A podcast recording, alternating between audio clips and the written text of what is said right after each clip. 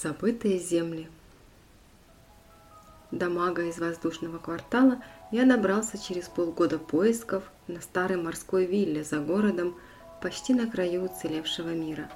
В самый разгар вечеринки он, извинившись перед хозяином, ушел на террасу, и я поспешил следом, опасаясь, что волшебник снова ускользнет.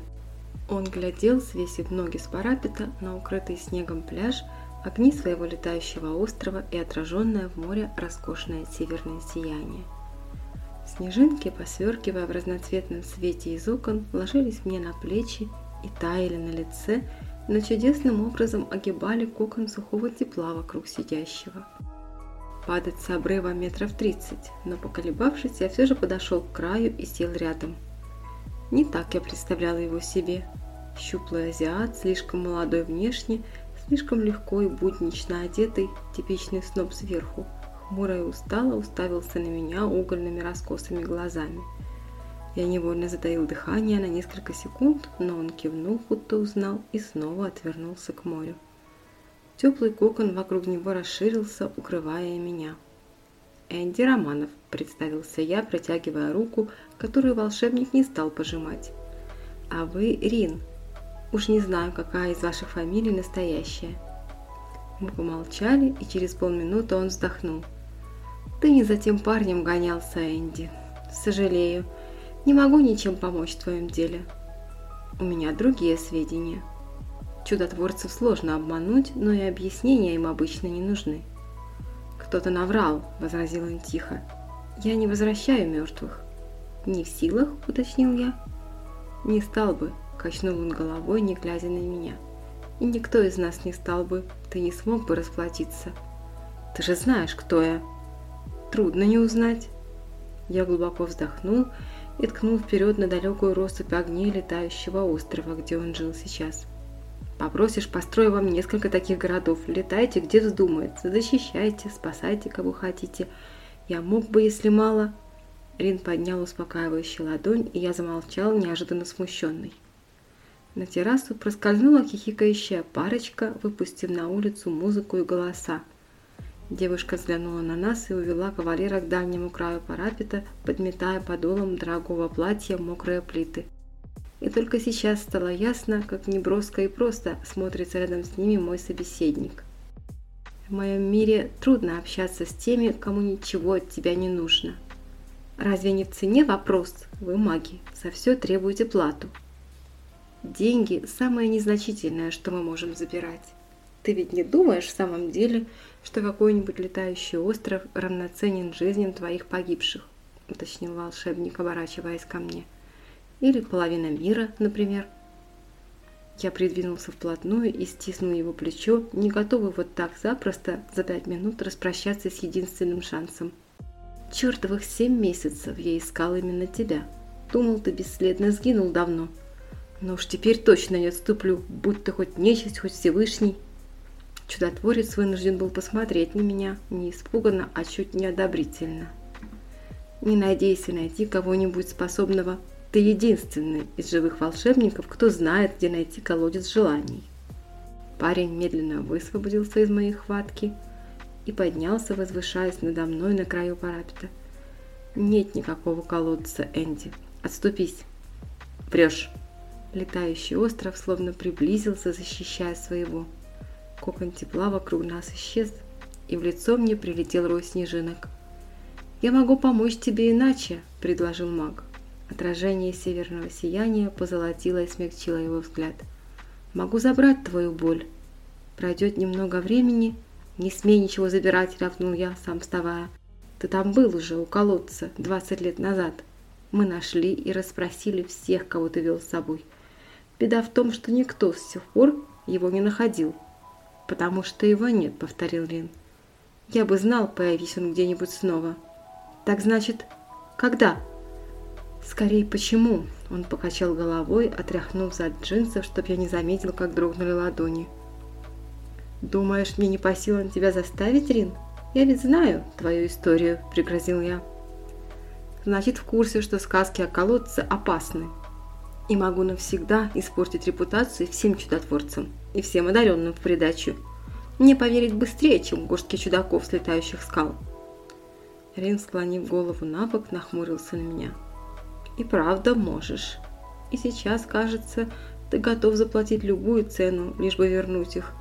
Но бесценные вещи не то, что можно просить у колодца желаний. Уж я попробую».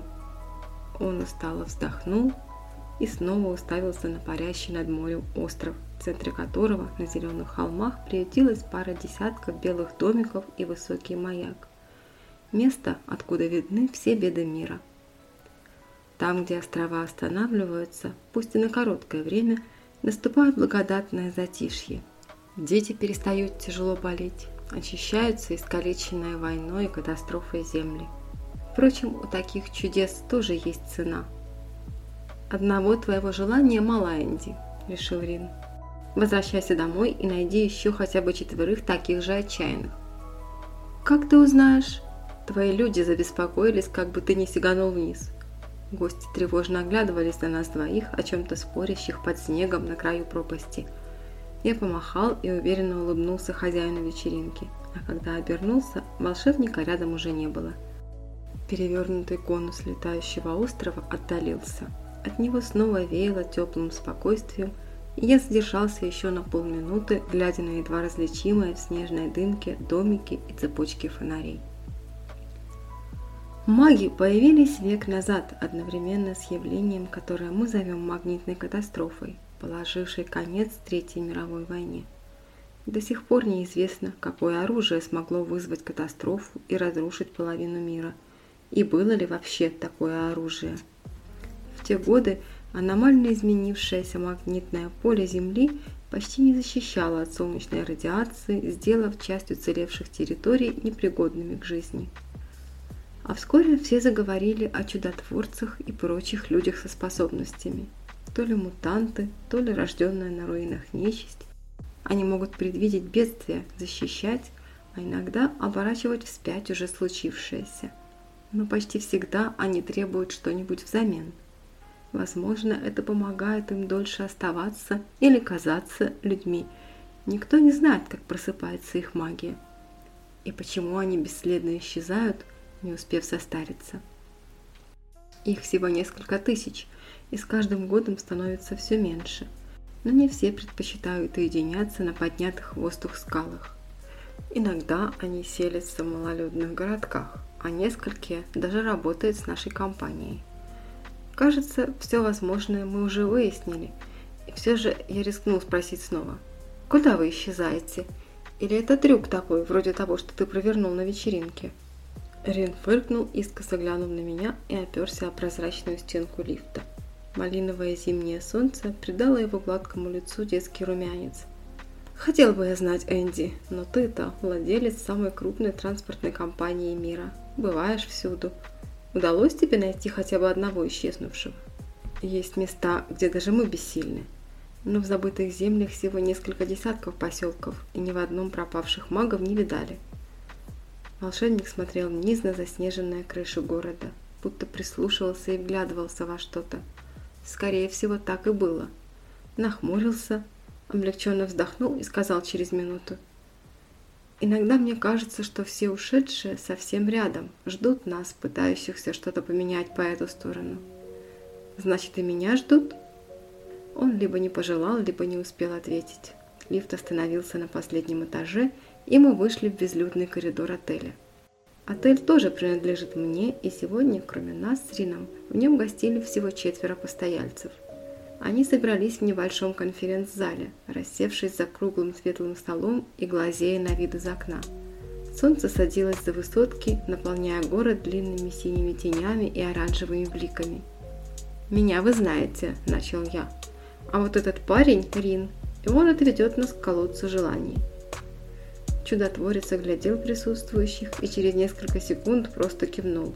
Значит, одобрил. Летти Хьюз представилась пухленькая, низкая, синеглазая девушка-студентка со светлыми кудряшками. «Далеко нам добираться?» «Вы не совсем похожи на волшебника», – заметила немного ворчливо строгая леди лет сорока, поджав тонкие губы. Анна Питерс. Рин хмыкнул в ответ и перевел взгляд на ближайший к ней графин с водой.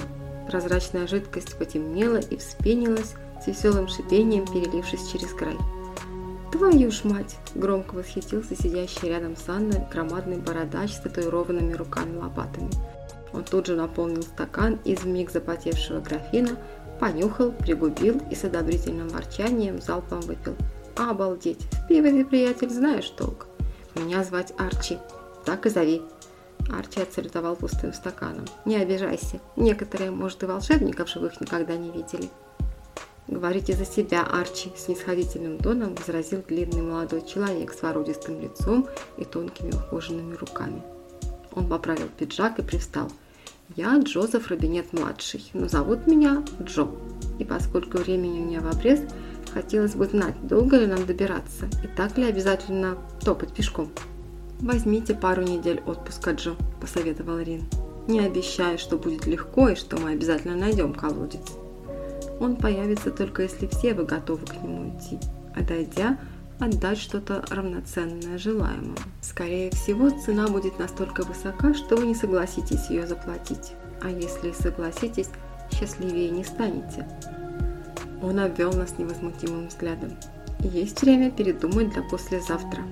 Если никто не передумает, послезавтра вылетаем к Форт Хоупу, а оттуда двинемся на север. Возьмите побольше теплых вещей. На север от Форт Хоупа значит в забытые земли. Лэти Хьюз съежилась на стуле и до белизны сжала руки. Рин кивнул и впервые ободряюще улыбнулся девушке. «Надо понимать, у нас нет гарантии, что доберемся до цели», – уточнил деловым тоном Джо. «Нет», – покачал головой волшебник. Помогать я тоже не стану, но постараюсь оставить нас живых. Почему зимой? спросила Анна. В конце зимы солнечный день длиннее. Снежные великаны еще кочуют южнее, а почти все большие звери из тех, о ком нам известно, еще будут спать, если повезет, объяснил Рин, садясь на подоконник. Встречи с ними поопаснее морозовых волков. Большую часть пути пройдем по замерзшим рекам. По ним легче волочь снаряжение – «Стало быть, порыбачим, тряхнем стариной», – заулыбался Арчи и оглядел сдержанные лица окружающих. «Я из нас один, что ли, в лесу зимовал?» «Видимо, я в это время получал свою докторскую по юриспруденции», – пожал плечами Джо и требовательно посмотрел на меня. «Всего один вопрос, мистер Романов. Почему вы доверяете своему магу?» «Знаю его историю», – улыбнулся я.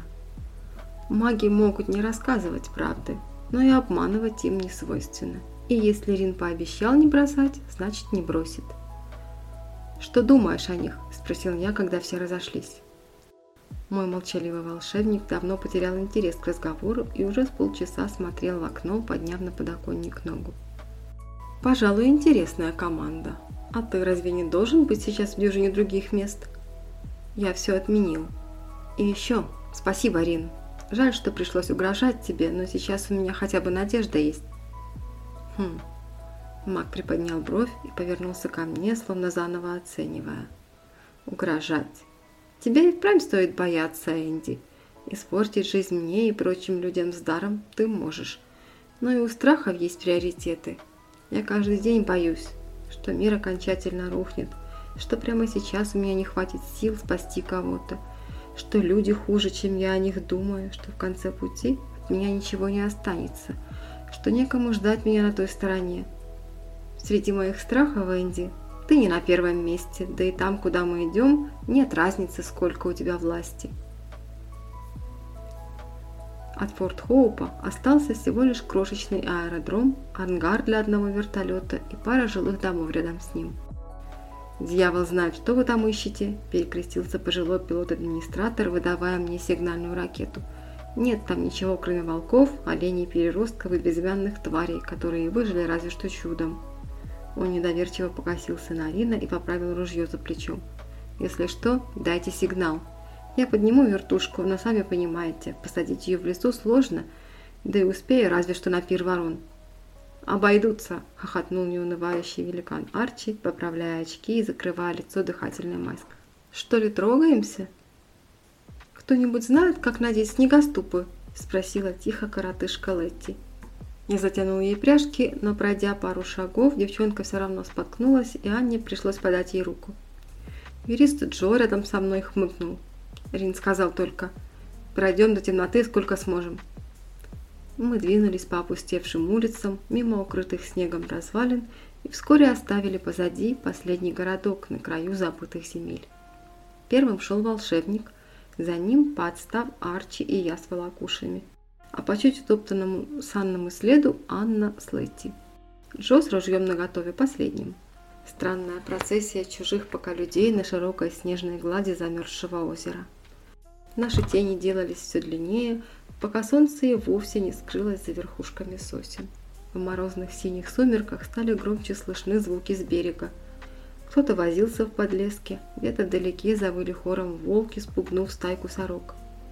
«Интересно, чьими останками ужинали птицы?» – проронила Анна за моей спиной. «Ой, меня и так тошнит!» – проныла тихонько Летти, отдуваясь. Потревоженный чем-то заяц выскочил из лесу на озеро и, не раздумывая, Джо вскинул ружье и выстрелил. Зайца подбросила в воздух, Летти вскрикнула, пригнувшись, и закрыла лицо руками. «Я же просил не стрелять без необходимости», – сказал чуть устало Рин, наступившей звенящей тишине. «В смерти зайца не было нужды. Зато теперь у нас неплохой ужин. Сэкономим запасы», – пожал плечами Джо. «Стрелок я неплохой, а это всего лишь заяц.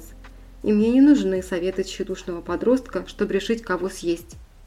«Подростку вдвое больше, чем тебе кажется», – рассмеялся я, разрядив обстановку.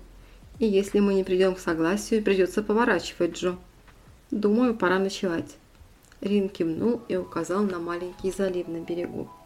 Наверняка вода там промерзла до самого дна. Джо прямо сжал губы, глянул недобро на волшебника и зашагал за своей добычей. «Ты хоть свежевать его умеешь, дитя асфальта?» – беззлобно спросил ему вслед Арчи. Летти вырвала. Отсыревшие унты поставили сушиться в ряд в тамбуре палатки неподалеку от печки, вложив внутрь химические грелки. Оказалось, унты волшебника в целом ничем не отличаются от унтов фермера, студента или владельца самой большой в мире транспортной компании. «Наверное, начнем с меня», – заговорила устало Летти, когда ужин был съеден без остатка и все расселись на набитые ветками мешки у походной печки в ожидании кофе. Снаружи начиналась ночная метель, но рассеянный свет, привешенный к потолку диодной гирлянды и яркие оранжево-красные ромбы на стенках палатки придавали вечеру атмосферу выходного дня. «Вы простите, что я всех торможу», – покаялась Летти, шмыгнув носом. «Что-то я сама не своя в последнее время. Есть зайчатину она отказалась, хотя, признаться, Арчи сумел недурно приготовить мясо со специями на костре снаружи. «Потому что беременна», – догадалась Анна, строго, но снисходительно глядя на младшую. «Разве видно?» – та изумленно посмотрела на свой живот. «Еще и 12 недель нет». «Скорее, очевидно», – улыбнулась Анна. «Так вы тоже из этих искаженных, которые все знают?» – сощурился на нее Джо. Нет, я 15 лет преподаю в университете, и людей с врожденными способностями мы называем одаренными. Анна поджала губы и надолго замолчала. Кофе сварился, и первую чашку я отдал застенчиво улыбнувшейся Летти. Поразмыслив, отдал ей и свой протеиновый батончик. «Врачи говорили, я бесплодна», – продолжила она свою историю. «Но сейчас 20% женщин рождаются с проблемами детородных функций. И это к лучшему, потому что я носительница гена гемофилии. И когда я, никто не мог даже подумать, понимаете? Я тогда сбежала от отчима, ночевала у друзей, где придется, и все так случайно произошло, словно какое-то наваждение. Я даже имени того парня не спросила и больше его не видела. А когда сделали генетический анализ, оказалось, что будет мальчик, и он родится больным. Летти утерла покрасневшие глаза и закусила дрогнувшую губу. Не то чтобы у меня что-то ценное было, но сейчас я готова что угодно отдать, лишь бы он родился здоровым и крепким оболтусом. «Гемофилия – это вроде заячьи губы?» – спросил Арчи, и Анна отвесила ему необидную оплеуху. «Это когда кровь не сворачивается, если ты себе с дуру палец отрезал». И угораздило же взять в поход беременную бабу, покачал головой Джо и потер переносицу длинными пальцами. «Еще слово, и я тебе твой нос орлиный вправлю», – спокойно пообещал Арчи и показал богатырский кулак. «Стрелять ты, может, и умеешь, но от меня тоже увернуться трудно». «Причем здесь я? Его спросите», – Джо кивнул на волшебника. «Как он позволил взять ее с собой в забытые земли? Почему сразу ребенка не исцелить? Я же знаю, что вы на такое способны. Рен невозмутимо подбросил веток в топку и поставил на печку чайник. Может, ты считаешь это несправедливым, но есть вещи, которые я не могу исправить без последствий. Для Летти или для себя. У всего есть цена. Но то, о чем ты говоришь, бесценно. Да ладно, мы, юристы, каждый день сталкиваемся с казусами, сотворенными магами во имя справедливости, начал распаляться Джо. Эй, замахала на них Анна. Наша беременная вообще-то уже больше 18. Куда хочет, туда и идет. Все не так. Волшебник плотнее запахнулся в куртку, отросшая челка упала на глаза. Мы ведь не ангелы, чтобы рассудить, где кончается добро и начинается зло. И что такое вообще справедливость? Мы видим разницу между счастьем и несчастьем. Вот и все. «Да уж не ангелы!» – рыкнул Джо. Он что-то еще собирался сказать, но я остановил его и поднес палец к губам. «Слышите?» Кто-то возился в снегу рядом с палаткой, издавая неясные фыркающие звуки. Арчи приоткрыл клапан оконца и тут же закрыл, повернувшись к нам с побелевшими глазами. «Мать твою, что это вообще такое?» Джо потянулся за ружьем, Ирина остановил его руку. «Убить не убьешь, разозлить можешь». Я тоже глянул и тут же отпрянул. Существо, нюхающее дым в двух шагах от нас, могло, пожалуй, снести палатку одним движением рогов. Лось, бизон, слишком необычное и слишком крупное для обоих видов. «Он сейчас уйдет», – пообещал Рен тихо, склонив голову и прикрывая раскосые глаза. Ушел. Вот к нам он больше не сунется. Но на всякий случай ночью дежурим по двое, решил я. Дежурные поддерживают огонь и снимают снег, если наметет слишком много. «Выходим не дальше, чем на пару метров», – добавил Рин. «Ничего не ищем. Валежника хватит до завтра, даже если мороз усилится». Чайник забулькал, и мы снова заварили бесценный кофе, негромко переговариваясь, прислушиваясь к вою метели и треску веток в топке. «Жаль, кофе надолго не хватит», – вздохнула Анна. «Дня на три». «Ваша очередь», – сказала Элэти. «Расскажите свою историю». В общем, и рассказывать нечего. Анна сморщила острый веснущатый нос и смущенно улыбнулась, растеряв профессорскую суровость.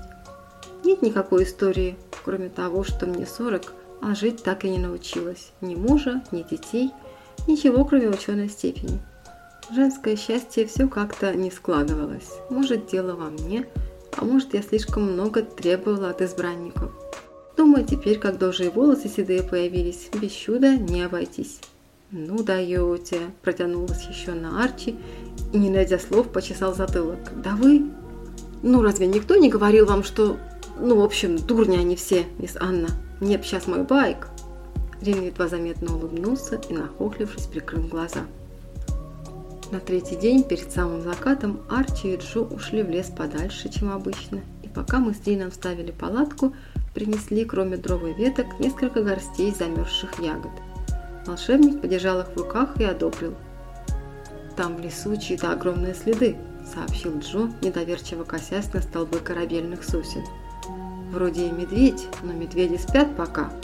Да и слишком большие для медведя. Мы почти сотни километров прошли вглубь забытых земель, пожал я плечами, со вздохом протягивая руки к костру. Зато и рыба здесь крупнее, верно? Джо скривился под заиндевевшей маской и шарфом и спросил мага. «Долго нам тут шляться? Ты хотя бы представление имеешь, куда мы идем?» «Еще пару дней», – пожал тот плечами. «Или чуть меньше. Мороз крепчает. Возможно, завтра придется остаться здесь. «Пару дней?» – воскликнул простуженно доморощенный юрист. «У нас не осталось припасов и на день. Вы же все тут рыболовы хреновы. А как мы назад вернемся, а? Волчья стая воет по ночам в десяти метрах от нас». «Разве я обещал, что будет легко?» – сощурился на него маг. «Ступай-ка внутрь, Джо, помоги девочкам чай сварить». – посоветовал Арчи, сжимая в огромных рукавицах топорик, которым только что прорубал рыболовную лунку. «Ты, видно, мозги отморозил, приятель. Пойди отогрей». Тот постоял несколько секунд и, круто развернувшись, зашагал в относительное тепло палатки. Решил, видимо, что силы не равны.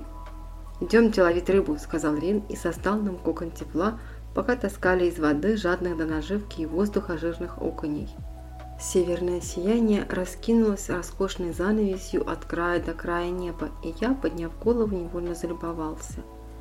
От мороза в безветренной тишине потрескивала кора деревьев, но с Рином было тепло, и мне захотелось, чтобы наша вечерняя рыбалка продлилась подольше.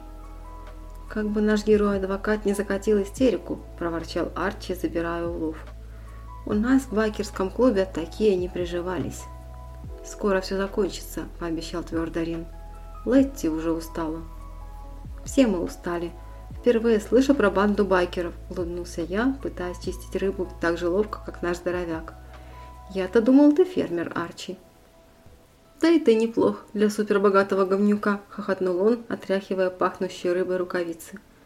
«Мы все примерно догадываемся, зачем ты идешь с нами вместо того, чтобы греть сейчас зад в семиместной джакузи. Твоя жена и дочь, верно?» Можешь не рассказывать, если не хочешь. Я почувствовал, как подкатывает в горлу горячий комок и сглотнул. Ей было всего полтора года Арчи, и я целый месяц не видел ее перед той катастрофой. Он кивнул и молча унес рыбу на доске в палатку. А после ужина глотнул ягодного чаю, одобрительно кивнул и, поглядев на кислую мину Джо, начал. Мы с ребятами, когда на байках гоняли, брались за любую работу, лишь бы и дальше жить где хотим, спать под открытым небом и летать без оглядки. Но на ферме я оставил Мэнни, няню. Она растила меня, когда сгинули родители, и каждую осень ждала домой непутевого. Я не всегда возвращался, но ведь и она не молодеет. У нас на ферме полно и работы, и помощников, но одной следить за всем тяжело, особенно если годы берут свое. И руки, и зрение уже не те. Он тяжко вздохнул, мельком глянул на Анну и Летти, начавшую клевать носом с кружкой в руке. Полгода назад управляющий отыскал меня и сообщил, что Мэнни ослепла на оба глаза. А ведь она... Она столько книг прочла мне этими глазами. Читать она всегда любила. И вышивать, и смотреть ситкомы свои. Я ей должен, понимаете? Никто не взялся вернуть ей зрение. Даже чудотворцы посоветовали смириться. Слишком ценный, видимо, это дар. Так что теперь у Мэнни только я и темнота. Остается попытать счастье у колодца. Проснулся я на рассвете, когда Летти убрала мою руку, лежащую поверх ее спальника. Убей, не помню, когда успел обнять ее. Она улыбнулась мне, на пухлых щеках появились ямочки и приподнялась на локте. А ведь совсем другой, когда зарос и не причесан. Ой, я это вслух? Она помотала головой, покраснела и выбралась из спальника. Я хотела остановить ее, но рядом спали Рин и Анна. У печки должны были остаться Арчи и Джо. «Понимаю, приятель», – сиплым полушепотом говорил Арчи. «Я б тоже что угодно отдал за оттепель и чашку какао с молоком». Я выглянула из спального тента, Арчи расчесывал бороду и пытался заставить Джо допить вчерашний ягодный чай. Летти натянула унты и выскользнула наружу, но через пару секунд с пронзительным воплем ворвалась назад и спряталась за моей спиной. «Там! Там!» В панике она раздевала рот, как вытащенная из воды рыба. «Марус там?» – не понял здоровяк Арчи. Джо привычно схватился за ружье, выглянул наружу и выругался. «Медведь! Огромный как...» «Медведица!» – поправил Рин. Непонятным образом он оказался на улице раньше нас, полностью одетый – хотя полминуты назад сном праведника спал застегнутом наглухо спальнике. «Не стрелять, Джо! Я...» Он не успел. Прогремели два выстрела, и оба угодили в голову гигантской бурой медведицы, стоящей на задних лапах в паре метров от палатки. Аристократ Джо действительно отменно стрелял. Медведица издала почти человеческий стон и повалилась навзничь, подняв облачко снега. «Что ты наделал?» Ахнул Рин и упал рядом со зверем на колени, нежно касаясь покрытой инеем морды. «Спас наши жалкие шкуры, мелкий ты говнюк!» – заявил Джон, наводя ствол на мага. Я ахнул и запихнул Лэти в палатку, готовый прыгнуть на него сбоку, если маг ничего не предпримет. «Я давно понял, что нет никакого колодца желаний, что ты решил увести нас подальше и сгубить», – продолжил Джо с кривой ухмылкой. «Вам, магам, нельзя верить, вы сами прямиком из ада в него и возвращайтесь, соблазнив достаточно душ». Медведица была напугана, возразил Рин в отчаянии, словно самым важным было убийство медведя. Что-то разбудило ее от спячки и погнало прочь от двух новорожденных медвежат. Мы могли бы все исправить, могли бы...» Он не договорил. Следующий выстрел отбросил его на мягкое, остывающее тело медведицы. «Да сучья мать!» – изумился Арчи, через секунду вырвал ружье из рук адвокатишки и от души огрел прикладом, повалил в снег. Я подбежал к Рину. Тот глубоко вдохнул ртом ледяной воздух и закашлялся кровью, пытаясь встать. «Какого черта?» Я подхватил его на руки, легкого, будто половина жизни уже ушла из него, и в два шага оказался в тепле, положив его на пол из хвойных веток рядом с печкой. «Почему ты не спас себя? Ты же что угодно мог сделать!» «Я думал о медвежатах», признался Макс совсем детским голосом. «Они там были совсем одни в берлоге». Летти ахнула и заплакала вместе с ним. «Все хорошо теперь», – утешил ее Рил. «Ты кровью истекаешь, придурок!» – запричитал я. «Куда мы денем тебя здесь? Ни одного госпиталя, если только сам не исцелишься!» Задета легкая, но пуля прошла, он снова закашлялся, на вылет, мимо сердца. «Не трогай!» – он остановил мои руки, пытающиеся снять с него все теплые слои. «Послушай!» В палатку вошел бледный и злой Арчи. «Сукин сын сбежал!» и добавил мрачно. «Не думаю, правда, что далеко, не стал гнаться за ним без снегоступов. «Его желание исполнилось», — сказал Рин, улыбнувшись. «Он думает, что убил мага. Возможно, он прав. Теперь ты за главного, Энди. Выйди и посмотри. Там теперь началась. А как же? За меня не беспокойся. Возможно, мое желание тоже сбудется. Иди, у тебя мало времени». «Он бредит, что ли?» Анна коснулась холодного лба волшебника. «Нет», — сообразил я, — «не вредит, идемте». На месте погибшей медведицы красовалась огромная полынья. «Колодец желаний», — поняла Анна и подошла первой, коснувшись воды рукой. Но через секунду покачала головой и отступила в сторону. Летти, не смело ступая, опустила в воду палец, озадаченно сдвинула брови и, наклонившись, сделала глоток.